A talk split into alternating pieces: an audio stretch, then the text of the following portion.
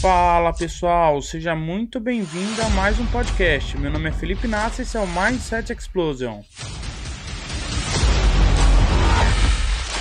E nos sigam também lá nas redes sociais, no Instagram através do arroba felipe.inácio.27, Facebook e YouTube Felipe Inácio. Mais uma semana começando, segunda-feira, Mindset Explosion na área. Queremos desejar para vocês aí uma ótima segunda-feira, mês começando, que seja um mês de muita produtividade para vocês. Hoje vamos falar um pouco sobre palavras, na verdade, sobre o poder que elas exercem sobre as nossas vidas. Muitas pessoas não acreditam que as palavras ditas podem influenciar outros, podem influenciar pessoas. Mas eu espero que depois de escutar esse podcast você possa repensar um pouco a respeito desse assunto. A influência das palavras nas nossas vidas não começam na vida adulta, pelo contrário, tem muitas vidas adultas que foram moldadas por palavras ditas em sua infância. Uh, eu aprofundando um pouco mais sobre esse assunto, né, cheguei a assistir uma palestra da doutora Rosana Alves. Aliás, quem quiser aprender sobre muitas coisas da vida, vai lá e segue essa,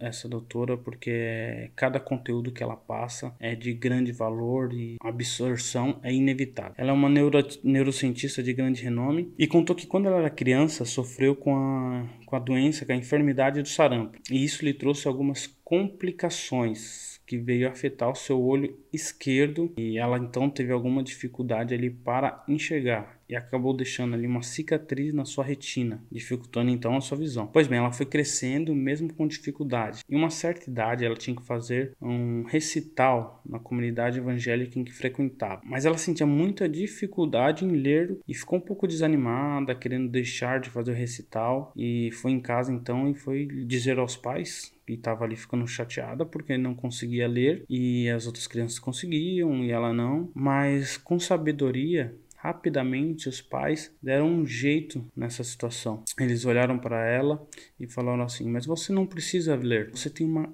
ótima capacidade, uma capacidade muito alta de memorização. Então você não precisa ler. Nós lemos para você aqui, você memoriza, depois você vai até a frente, as outras crianças lê e você recita o que você memorizou. E assim ela fez, recitou quantas vezes foi preciso, passou aquela fase de, de dificuldade, vamos dizer assim. Mas o interessante é que hoje ela reconhece que ela não tem uma memorização super extraordinária, mas naquela ocasião os pais disseram que ela tinha e ela acreditou. E assim aquelas palavras mudou todo o quadro a respeito das sequelas daquela doença. E que hoje a doutora Rosana confessa que não mudou só aquela situação, mas influenciou toda a sua vida. Hoje ela possui graduação em psicologia, mestrado e doutorado em ciências pela Unesp Universidade Estadual de São Paulo, concluiu três pós-doutorado, sendo dois no Brasil, um na Unifesp um na USP, e um nos Estados Unidos, na Marshall University, em Virgínia. E eu corroboro com a doutora Rosana. Eu acredito que aquelas palavras fizeram um efeito no qual ela colhe benefícios até o dia de hoje. Imagine se ao invés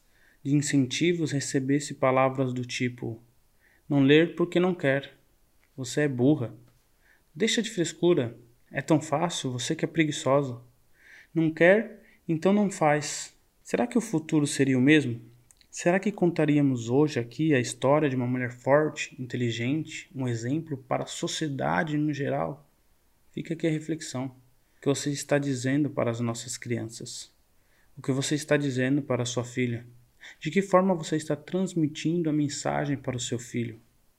E não é só na infância, você adulto, de que forma você está se comunicando com os que estão à sua volta? Palavras maléficas ou orações construtivas? Suas palavras incitam ao bem ou derruba potenciais? Aqui falamos ainda só na forma comportamental, mas existem reações cerebrais gigantescas associadas a traumas e crenças por coisas ditas na infância. Então olhe para você, vê o que você expõe para o mundo através das suas palavras. Se sua autoanálise tiver resultado negativo, faça um favor para a sociedade, para a sua família, para os que convivem com você. Procure mudar. Crie uma atmosfera otimista, onde a sua opinião seja impactante e através delas as pessoas possam criar futuros brilhantes. O Gemandino, no livro O Maior Vendedor do Mundo, escreve uma oração e ali está um pedido ao Criador: Orientai-me em minhas palavras, para que elas frutifiquem. Beijo no coração, sorria e use as palavras para espalhar conhecimentos bons. Até o próximo episódio.